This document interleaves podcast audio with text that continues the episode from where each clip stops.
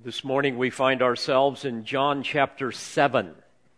So if you will take your Bibles and turn to John's Gospel, chapter 7, we will be looking at insights from Jesus' ministry, which I've used as the title of my discourse to you this morning.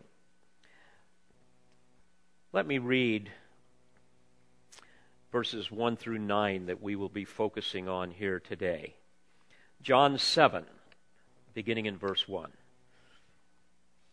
And after these things, Jesus was walking in Galilee, for he was unwilling to walk in Judea, because the Jews were seeking to kill him. Now, the feast of the Jews, the feast of booths, was at hand. His brothers therefore said to him, Depart from here and go into Judea, that your disciples also may behold your works which you are doing. For no one does anything in secret when he himself seeks to be known publicly. If you do these things, show yourself to the world. For not even his brothers were believing in him. Jesus therefore said to them, My time is not yet at hand but your time is always opportune. The world cannot hate you, but it hates me because I testify of it that its deeds are evil. Go up to the feast yourselves. I do not go up to this feast because my time has not yet fully come. And having said these things to them, he stayed in Galilee.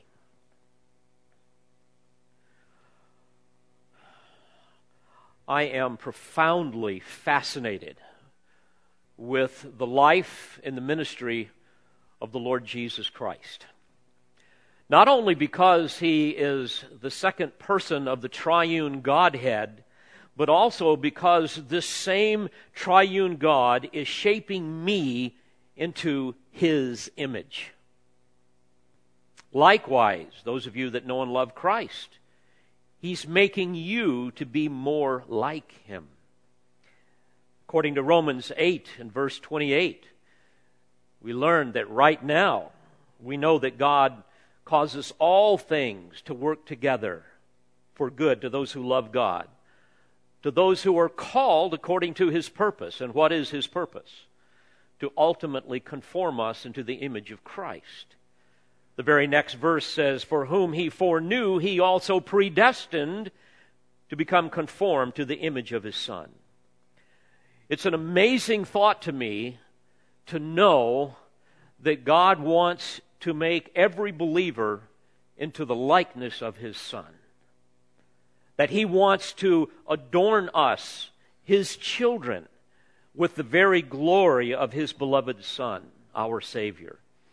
Now, while the ultimate fulfillment of this will not occur until we receive our glorified bodies, we know biblically that the Spirit is gradually performing this work in us. And one of the ways He does this is through the revelation of His Word to His people, which is going to happen once again this morning. In fact, Jesus prayed to the Father in John 17, verse 17 Sanctify them in the truth. Thy word is truth. And it is this glorious process of sanctification that we are experiencing right now by the power of the Spirit and His Word. And as long as we remain on this, in, on this earth, we enjoy this, this unseen progressive miracle of sanctification. When a person comes to Christ, we know that the veil of unbelief and his spiritual perception is, is now lifted. The veil is gone. He now sees clearly. He sees the glory of God in Christ. In fact, Paul said in 2 Corinthians 3:18 that we all with unveiled face beholding as in a mirror the glory of the Lord are being transformed. Literally there's a metamorphosis that is occurring here we are being transformed into the same gl- image from glory to glory. Practically speaking, the more we learn about Christ, the more we become like Him. Paul tells us that we are transformed. Again, this metamorphosis occurs by the renewing of our mind. And according to Colossians 3:10, he says we are to put on the new self, which is being renewed in knowledge after the image of its creator.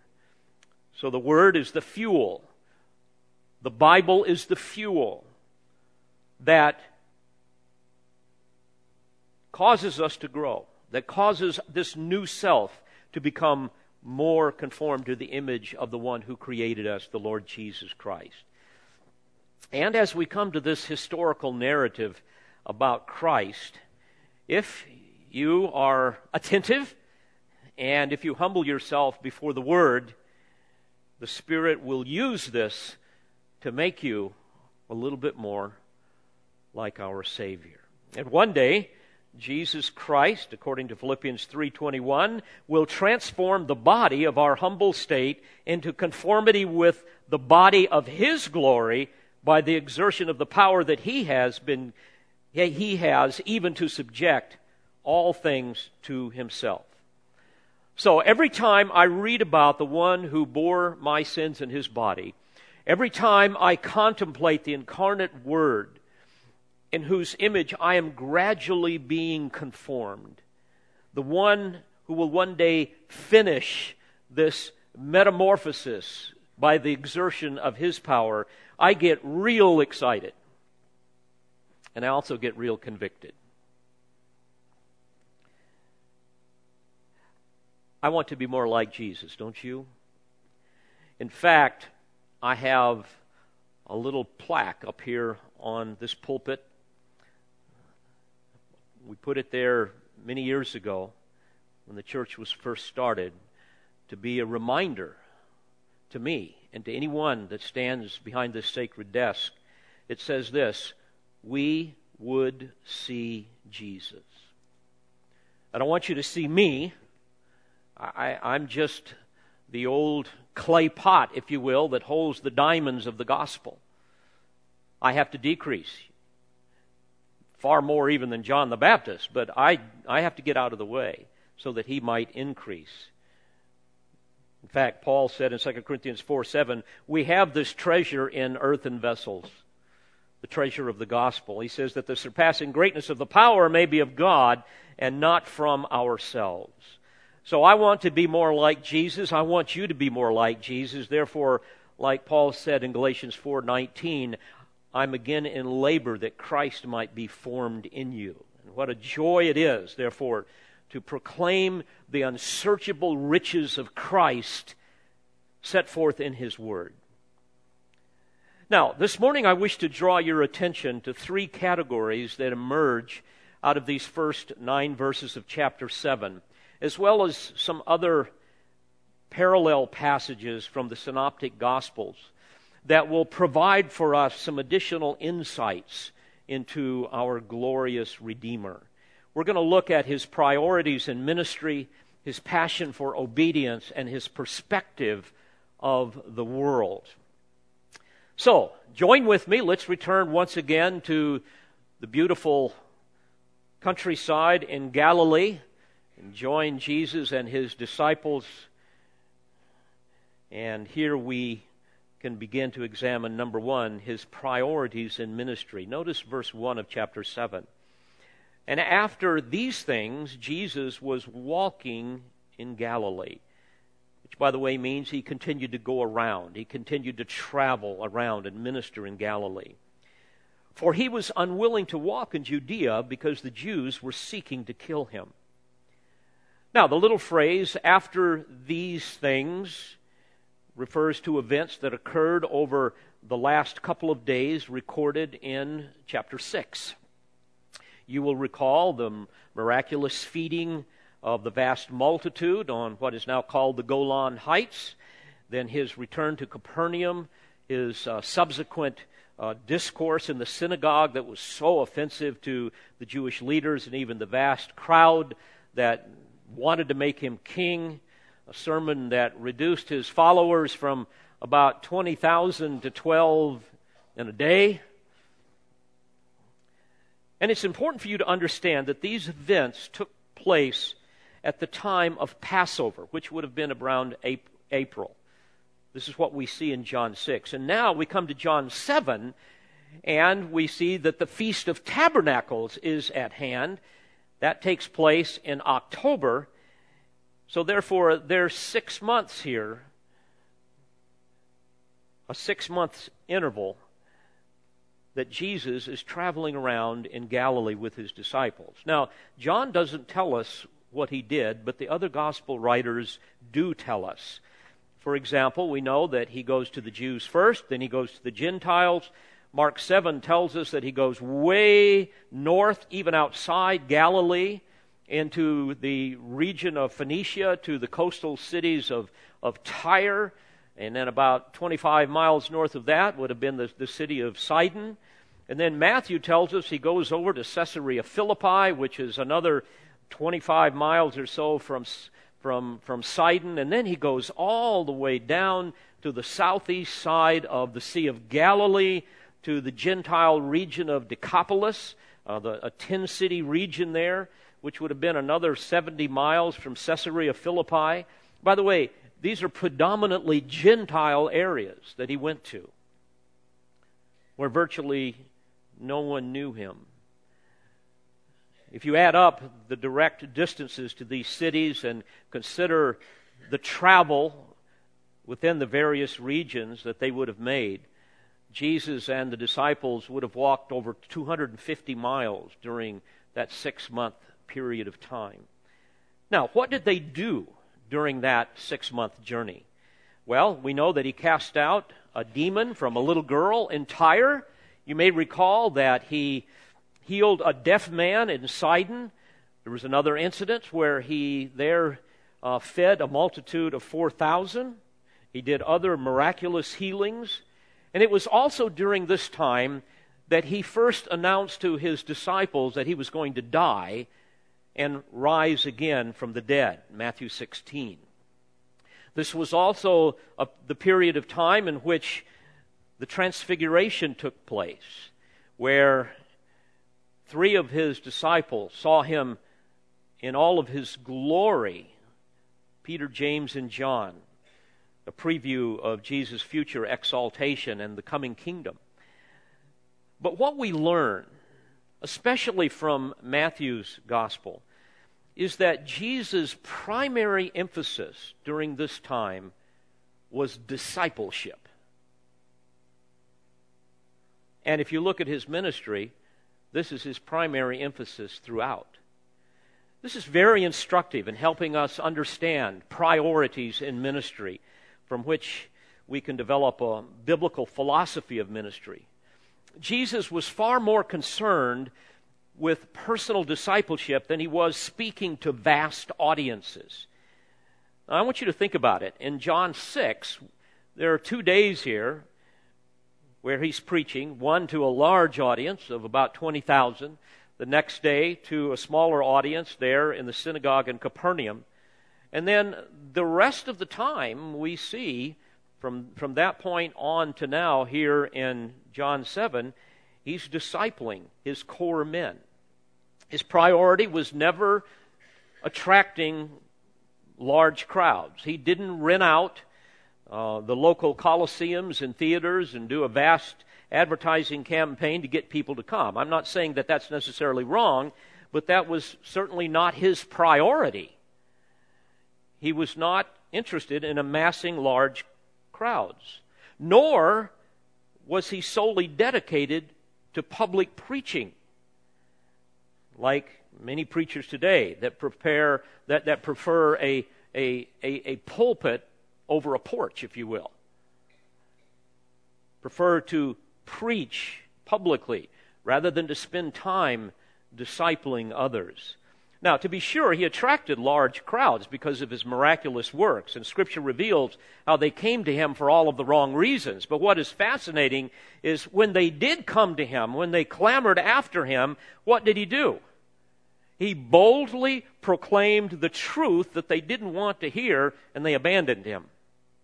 This is very instructive to me, and I hope to you. Now, that's what faithful preaching should do. The way I think about it, faithful preaching of the Word of God should separate the phony from the faithful. It should evangelize the lost and edify the saved. On several occasions over the course of my ministry here at Calvary Bible Church, I have had uh, very well meaning, but I feel ignorant people tell me, as one man did, Son, you need to tone down your rhetoric. I'll never forget that phrase. You need to tone down your rhetoric. And he said, More people would want to be a part of our church if you would just tone down your rhetoric. And I had him really explain that, and what that basically meant was avoid controversial topics. Another person told me, emphasis, quote, emphasizing controversial doctrines divides people. And my response was, yes, that's why I do it. That's why Jesus did it. It separates truth from error. And so when you think about this, we realize that our calling, for example, as pastors, as preachers, is not to attract a large audience. You know, that's up to the Lord. My, my calling, and every preacher's calling, is to preach the Word and disciple the people. My calling and yours is to go make disciples, not church attenders. There's a big difference. Matthew 28, verse 19, Jesus said, Go therefore and make disciples. He goes on to say, teaching them to observe all that I commanded you. Now I rejoice knowing that those whom the Father has given the Son, has given to the Son, will respond to the truth, they will be saved. But in reality, only a humble few will respond to that truth, and only a few of those even will respond to discipleship and shepherding. The rest will probably get mad and leave. I've seen this over and over again, even at our church. Paul described this in 1 Corinthians 3. These are people that are, quote, men of flesh, babes in Christ.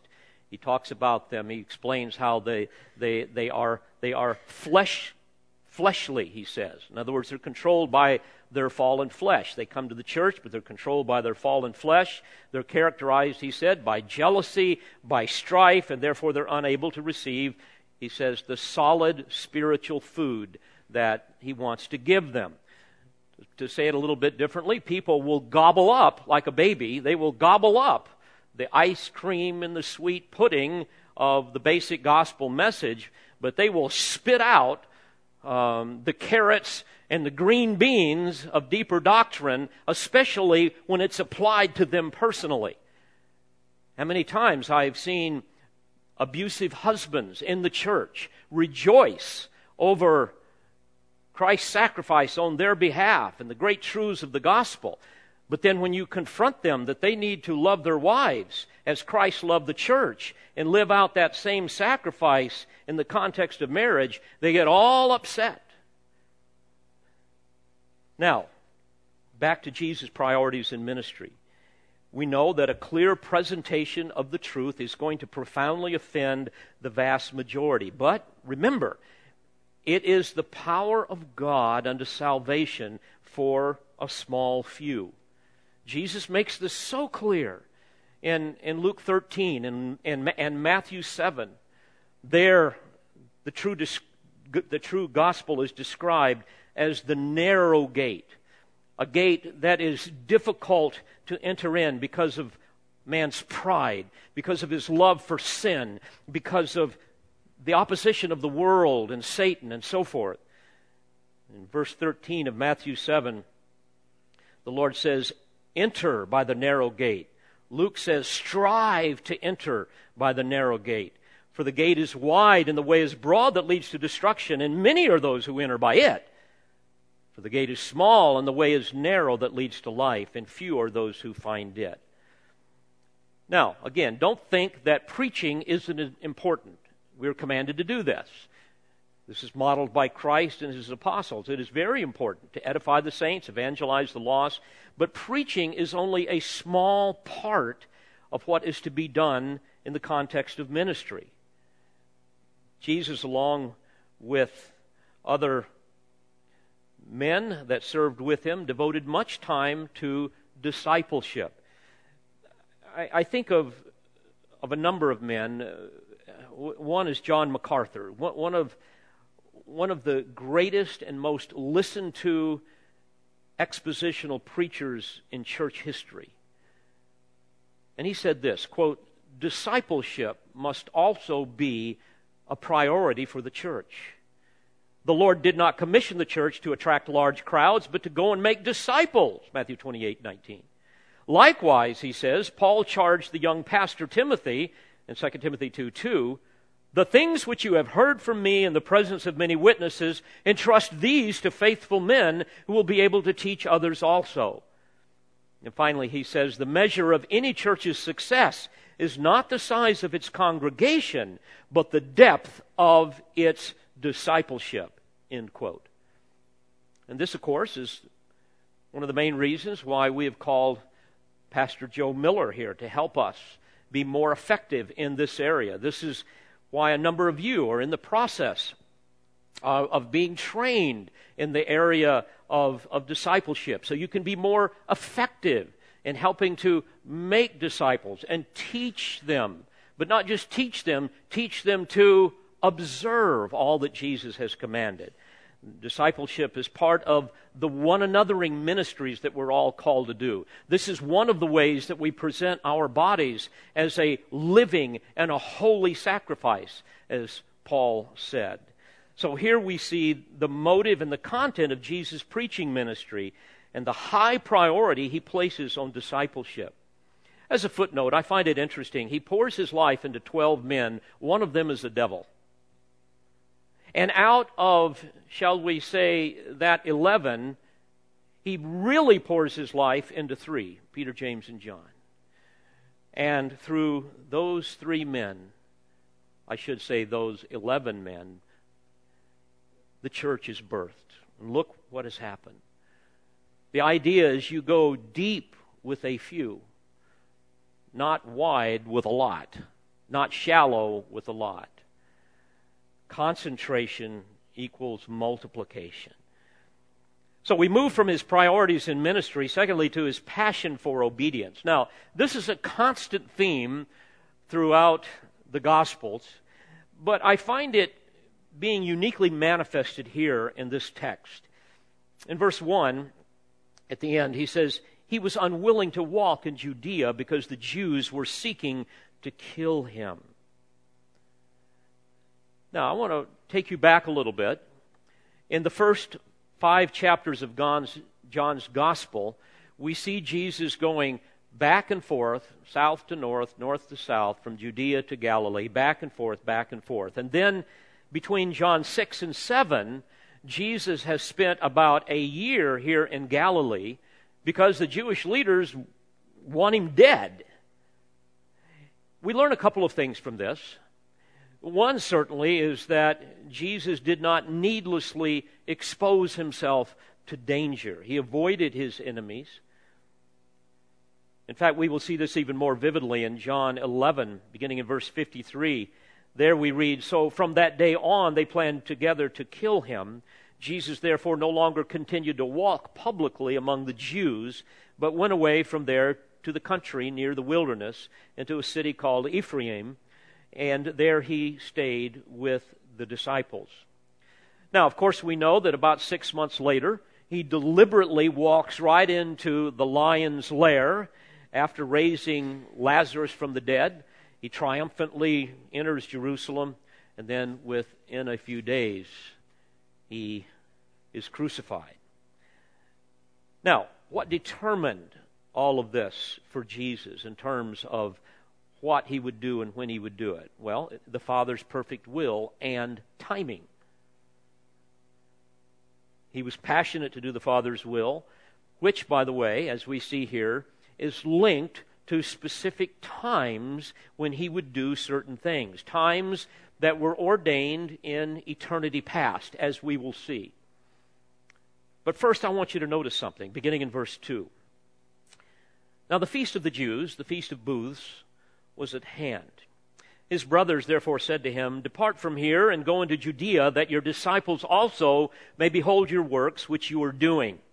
For no one does anything in secret when he himself seeks to be known publicly.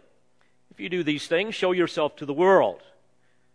And then John adds this For not even his brothers were believing in him. Jesus therefore said to them, My time is not yet at hand, but your time is always opportune. Now, let's unpack this a bit. The context here is the Feast of Booths, or sometimes called the Feast of Tabernacles or Ingathering. It's at hand. And if we go to, for example, Leviticus 23, we learn that God reveals seven uh, feasts that Israel was to observe over the course of a year. And three were really highlighted uh, as being of special importance. According to Deuteronomy 16, verse 16, the Lord says there, three times in a year all your males shall appear before the Lord your God in the place which he chooses at the feast of unleavened bread, and at the feast of weeks, and at the feast of booths. Again, also called the feast of tabernacles. By the way, the feast of unleavened bread and the feast of booths or tabernacles will be something that we will all enjoy someday in the millennial kingdom, according to Ezekiel 45 and Zechariah 14. Now, again, back to Leviticus 23, we learned that this particular feast would last about eight days, culminating with a special festival on the last day. And the feast was basically one associated with the ingathering of harvest and the harvesting of, of, of, grapes and olives. And this was really the most important of, of the feast for the people, the most popular, I should say, not necessarily the most important, but the most popular among the people, uh, because it commemorated um, God's deliverance and protection and provision for his people during the wilderness wanderings. And during this feast, the people, uh, even to this day, will make makeshift structures of light branches and leaves. Some of them will do them up on the flats of their houses, and other people will do it out in, the, in open areas. And these are little shelters that they will live in during this time, reminding them of the shelters in which their ancestors lived during the Exodus, their Exodus from Egypt. So, what we have here is Jesus' brothers telling him to go to Jerusalem during this feast and let the massive crowd behold all these miraculous things that you're doing. Now, who were his brothers? as it says here. And what was their motive? Well, we know that the brothers here refer to his, his half brothers from Mary and Joseph. They were James, Joseph, Simon, and Judas, or Jude, according to Matthew 13 55. And John tells us that at this point, they did not believe that Jesus was the Son of God. In fact, early in his ministry, in Mark 3, uh, we learn that they thought Jesus was insane, that he had just lost his mind.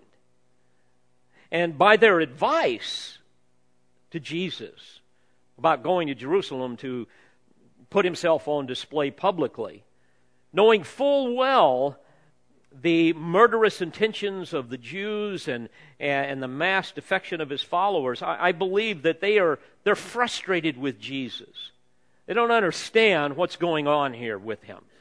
And they've probably had it up to here. I mean, stop and think about it. What if your brother said, I'm the Son of God, I've come down from heaven, and he's doing all these things? It'd be hard to swallow, wouldn't it? Furthermore, they were probably like the rest of Jesus' fickle followers that wanted a political Messiah.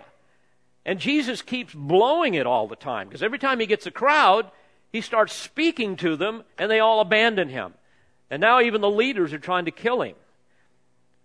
Moreover, by asking Jesus to basically submit himself to the scrutiny of the Jewish leaders in Jerusalem and perform more miracles publicly, I believe that, that they really wanted to settle his true identity once and for all. And I think we see this in verse 4. There, there, there seems to be a, a, mocking, kind of an antagonistic attitude. No one does anything in secret when he himself seeks to be known publicly. If you do these things, Notice, if you do these things, show yourself to the world. By the way, can I give you a glorious footnote? According to Acts 1:14 later on they all believed. Isn't that great? Amazing. In fact, James and Jude penned the epistles that bear their, bear their name. And James even became the senior pastor of the large church there in Jerusalem, kind of the mother church that many other smaller home fellowships all around the area would, would come to, that submitted to, and so forth. But what we see here is Jesus is not going to dance to their tune. Verse 6 Jesus therefore said to them, My time is not yet at hand but your time is always opportune. Now, what does this mean? When he says, My time is not at hand, he's basically saying, and it can be translated this, this way, My time is not yet here. Or, the right time for me has not yet come. For you, any time is right. This is reminiscent of Jesus' words to his mother in chapter 2 and verse 4. Remember, at the wedding feast at Cana, where he said, My hour has not yet come, referring to the sovereignly ordained time of Jesus' death and glorification. So essentially, what Jesus is saying here is that my passion is to do the will of my Father who sent me, not yours. Therefore, I operate on his timetable, not yours, not any other man's, a timetable that was decreed in eternity past. Unlike the rest of you, unlike the rest of the unbelieving world who care nothing about the plans and the purposes of God and operate solely on the basis of your own lusts. You see, the unregenerate operate on the basis of passion, not providence. They don't believe that God's sovereignty is ruling over all of the nations, that His providence is orchestrating all things that he rules over all of people and all events. For example, they don't believe what the psalmist said in Psalm 33:11 that the counsel of the Lord stands forever, the plans of his heart from generation to generation. I would submit to you that probably most people that call themselves Christians really bristle at the thought of the sovereignty of God. Most don't believe Psalm 103:19 the Lord has established his throne in the heavens, and his sovereignty rules over all. It doesn't seem hard for me to understand. They don't believe Isaiah's words in chapter 14, verse 24. The Lord of hosts has sworn, saying, Surely just as I have intended, so it has happened, and just as I have planned, so it will stand. Or Isaiah 25, 1. He has worked wonders, plans formed long ago with perfect faithfulness. It's interesting, according to Galatians 4 and verse 4, we learn that Jesus was born, quote, when the fullness of the time came. And God sent forth his son, born of a woman, born under the law. And Luke tells us in Acts 2:23 that this man, as Peter is preaching, Luke's recording it, this man, referring to Jesus, delivered up by the predetermined plan and foreknowledge of God, you nailed to a cross by the hands of godless men and put him to death. And Paul says in Romans 5 6, at the right time, Christ died for the ungodly. God's got a timetable. Jesus is obeying that timetable. We know that according to Ephesians 1:11 he works all things after the counsel of his will. Job tells us that he has ordained the days of our life. He has fixed a day when Jesus will return. In fact, Paul reminded Timothy of, quote, the appearing of our Lord Jesus Christ, which he will bring about at the proper time. 1 Timothy 6:14. So Jesus tells his unbelieving brothers, My time is not yet at hand. But, but your time is always opportune. It's always convenient for you. Because, like the rest of the world, you operate on your own timetable, not God's. So it really makes no difference if and when the world sees you coming into Jerusalem. Makes a big difference for what the Father has for me. So, basically, he's saying, look, brothers, I, I, I don't jump through your hoops. I do the will of my Father. My itinerary, my itinerary is regulated by him, not by you. He went on to say in verse 7 the world cannot hate you, but it hates me because I testify of it that its deeds are evil. We've seen his priorities in ministry, his passion for obedience, and now, thirdly, here we see his perspective of the world.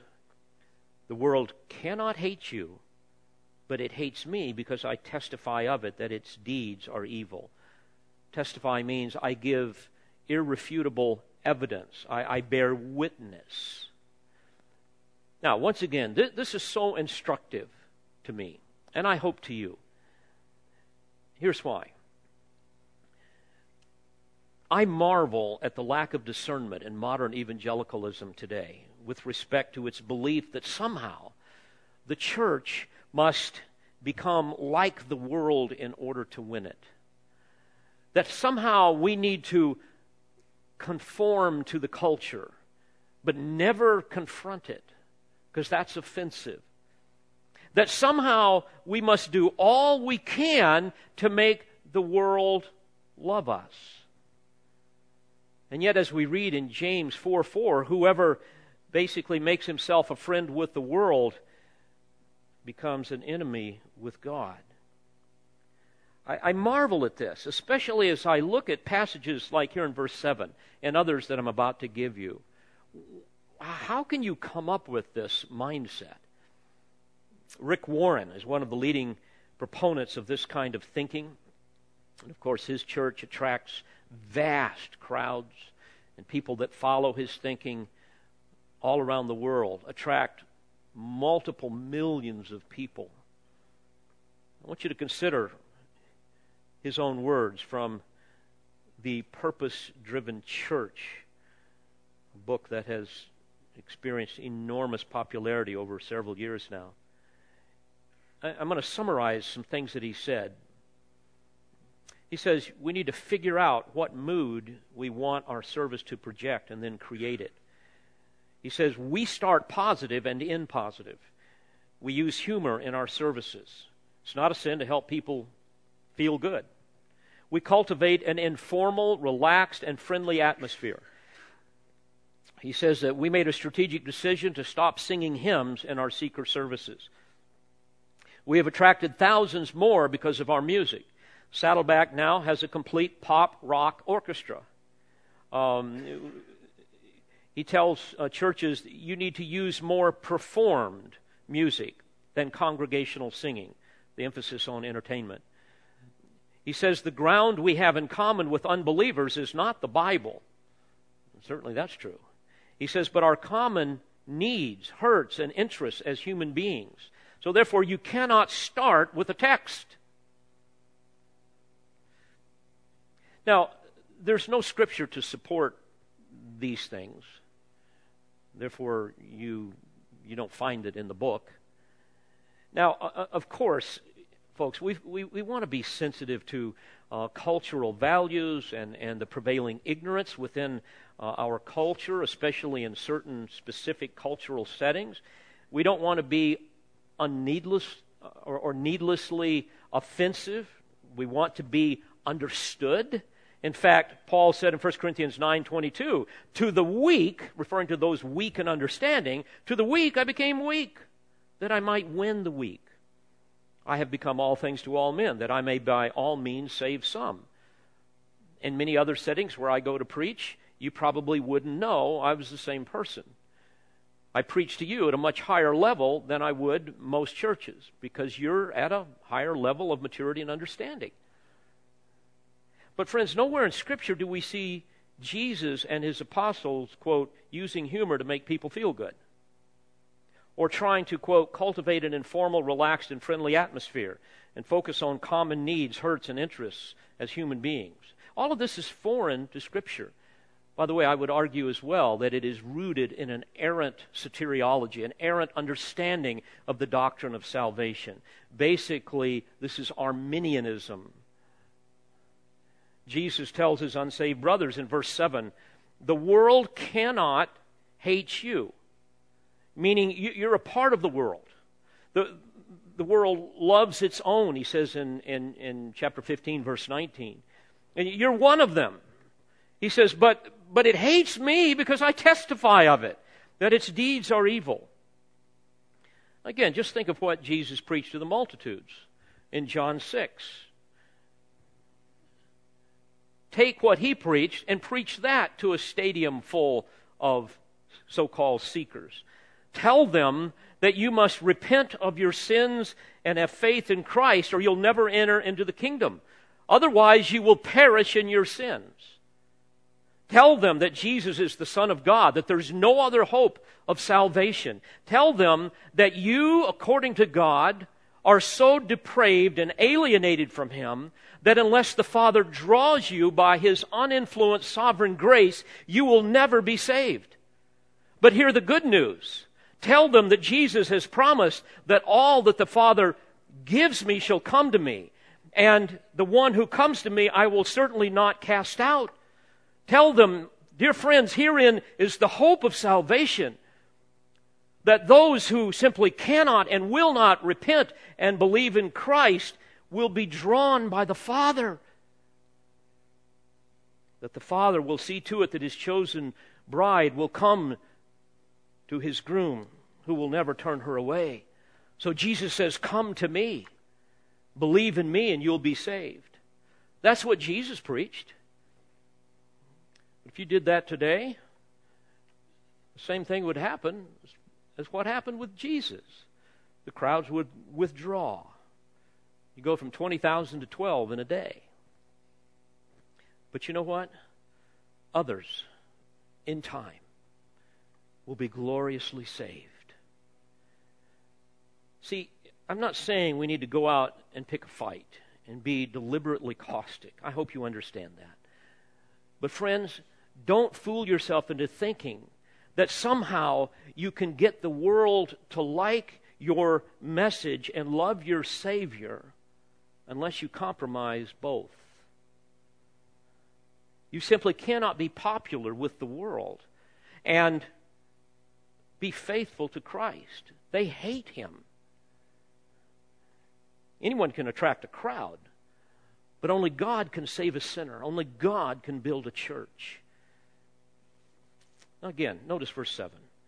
The world cannot hate you, but it hates me because I testify of it that its deeds are evil. The basic meaning of the term world, cosmos in Greek, is order or arrangement, the idea of a system. And theologically, the term world here really portrays the system of human society that we find ourselves in. That system, even that includes governments, that, that is warped by sin. A system that is, that is hostile to God, controlled by Satan, pa- plagued by beliefs and passions that surge blindly and wildly all around the globe. Scripture describes the world as a place of darkness where spiritual forces, demonic forces, that we cannot see serve Satan and scheme against God and man. The world constitutes a satanic kingdom from which believers have been supernaturally delivered by Christ. So I would ask you, do you really want this system to love you? Do, do you really want to align yourself with this system? in how you look, and how you act, and how you talk, and how you think. Moreover, do you really want to adjust the gospel and somehow morph the church of Christ into something that is appealing to this evil, fallen world system comprised of spiritual cadavers that hate the God that we love? A system dominated by those who were ruled by the lust of the flesh and the lust of the eyes and the boastful pride of, the, pride of life. 1 John 2 16. Which John says, This is not from the Father, but it is from the world. He goes on to say, And the world is passing away, and also its lusts, but the one who does the will of God abides forever. My friends, do, do you really want to be loved by a system controlled by Satan, who, according to Peter in 1 Peter 5 8, prowls about like a roaring lion seeking someone to devour? Peter goes on to say, resist him, but resist him. He doesn't say join him. He doesn't say support him. He doesn't say accept him. He doesn't say ignore him, rebuke him, exercise him, bind him, any of that stuff. He says, but resist him. And then he says this firm in your faith, knowing that the same experiences of suffering are being accomplished by your brethren who are in the world. Once again, here in John 7, Jesus reminds us that the world hates him because he testifies of it, that their deeds are evil. So help me understand. Why are we as Christians, and the church in particular, to some why are we to make it a priority for the world to love us and for us to become more like it so that somehow we can win them? Now, again, we want to be winsome. We want to love the world. We want to be compassionate to them. But, folks, I believe that you are fooling yourself if you think that all of these techniques will win people to Christ. It will win them to an organization, but not to Christ. Let me be clear. I, I want them to come to this church, for example, and feel unusually loved and genuinely welcomed. But more importantly, I want them to feel like they are amongst a group of aliens that they don't fully understand. People that worship God in ways that they just they just don't understand. Because that's what the Lord uses to bring people to himself. You see, friends, it is our difference from the world, not our similarity with it, that brings conviction and leads people to genuine repentance and faith in Christ. That's the testimony of Scripture. Plus, I, I don't want to be like them. I, I, I, I don't want to love what they love. John will tell us in 1 John 2:15, "Do not love the world, nor the things in the world. If anyone loves the world, the love of the Father is not in him." Let, let me speak real practically to you from uh, one believer to another. We are to love the Lord our God with all our heart, mind, soul, and strength. We're to love our neighbor as ourselves. But many times, even as Christians, we can find the world more appealing. So rather than, for example, presenting our, our bodies as a living and a holy sacrifice acceptable to God, we end up presenting our bodies as a living and unholy sacrifice to the God of this world, to Satan. We allow the contemporary thinking and values of the world system to shape us into its image without even realizing it. That's why in Romans 12, 2, Paul says, Do not be conformed to this world. Literally, do not let the world shape you into its image without you even realizing that it's happening. But many times, even as Christians, we allow that to happen.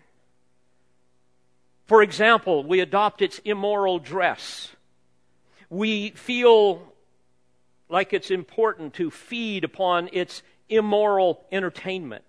We get addicted to its chemical anesthetizers. We indulge in its materialism. And then we go to great lengths to somehow justify the idols that we erect in our hearts. And as a result, we end up grieving and quenching the Spirit. We end up breaking our communion and fellowship with God. We no longer present our bodies as a living and a holy sacrifice acceptable to God. We lose our zeal for evangelism. Some of you are there right now. Think about it. This is what happens. You lose your power and your effectiveness in serving Christ. You become a branch that no longer bears any fruit. You lose your appetite for the Word of God. You become miserable. You become discouraged, ineffective. You forfeit earthly blessing and heavenly reward. And this is why Jesus said in John 15, verse 18, If the world hates you, literally, since the world hates you, you know that it has hated me before it hated you. If you were of the world, the world would love its own. But because you are not of the world, but I chose you out of the world, because of this, the world hates you. Remember the word that I said to you A slave is not greater than his master. If they persecuted me, they will also persecute you. I, I want to close this morning w- with a warning. In Scripture, we see that we are to beware of the schemes of the devil. He is the father of lies. He's a murderer from the beginning. He is a deceiver. He is far more ingenious with his temptations than we are in spotting them. Let me tell you how Satan works in this world system. First of all, what he does is he deceives people into believing things contrary to the will and word of God. He doesn't care what you believe as long as it's a lie. So he's going to give you all kinds of false teachers Secondly, he's going to make you feel comfortable in your sin. Ah, it's not that bad. After all, I'm just human. We all make mistakes. We see this today prevalent in our society. And then he's going to want you to be demanding that others be tolerant of your sin. Isn't it interesting how tolerance seems to be the supreme virtue today in our culture? Because there's no moral authority. No, we just live and let live. And then what begins to happen is sin gets redefined, so it's no longer sin. I mean, after all, killing an unborn infant, abortion, is really just terminating a pregnancy, right? That's just a woman's right to choose. Homosexuality is just an alternative lifestyle. Hooking up, living together, sex outside of marriage, which the Bible calls fornication, uh, you know, that's just kind of okay these days. I mean, let's don't get hung up about all the Bible stuff. Drunkenness, whatever it is. We redefine sin so it's no longer sin. And then we write laws that criminalize those who disagree with the new morality.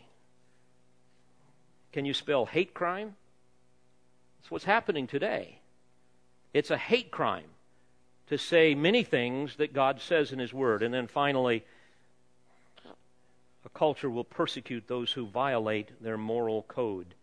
You realize right now, I was talking with pastors in uh, some pastors in Canada, it's illegal for them to say anything negative about homosexuality on the air in Canada.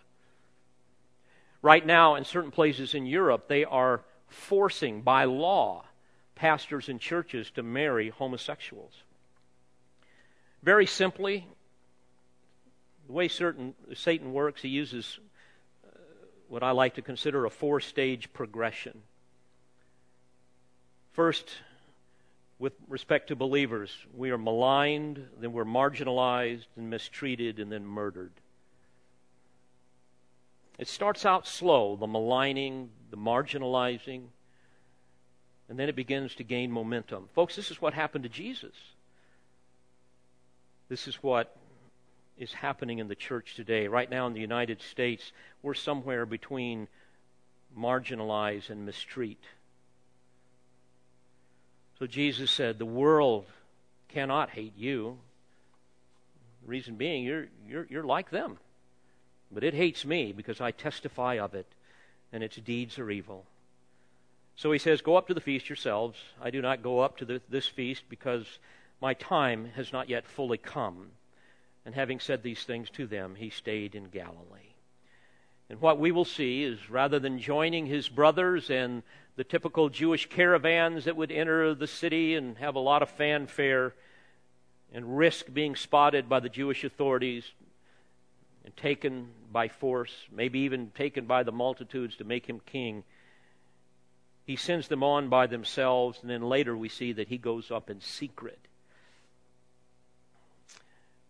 And soon after, then we find him continuing to emphasize preaching and teaching, but especially discipleship, because he has a passion to obey the Father's will, operating solely on his timetable. He will continue to confront the world, exposing their sin, calling them to repentance and faith in him, offering them eternal life. And because of all of this, they will eventually murder him. But because of our glorious and merciful God, some were saved. Not a lot, but some. And look what he's done ever since. And we're all recipients of that grace, aren't we? What an amazing thing. I, I, just pray that we will all learn from these insights revealed to us through the life and the ministry of the incarnate Word of God.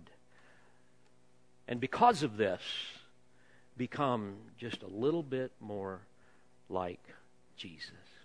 Let's pray together. Father, thank you for these truths. Use them to shape us into your image as you have promised to do. Speak to those who are here without Christ. Convict them of their sin. By the power of your word, cause them to be born again. We ask these things in the precious name of Jesus and for his sake. Amen. We pray you've been edified by this presentation. You've been listening to pastor, Bible teacher, and author Dr. David Harrell. For more information or for other messages from Dr. Harrell, please visit the Olive Tree Christian Resources website at otcr.org.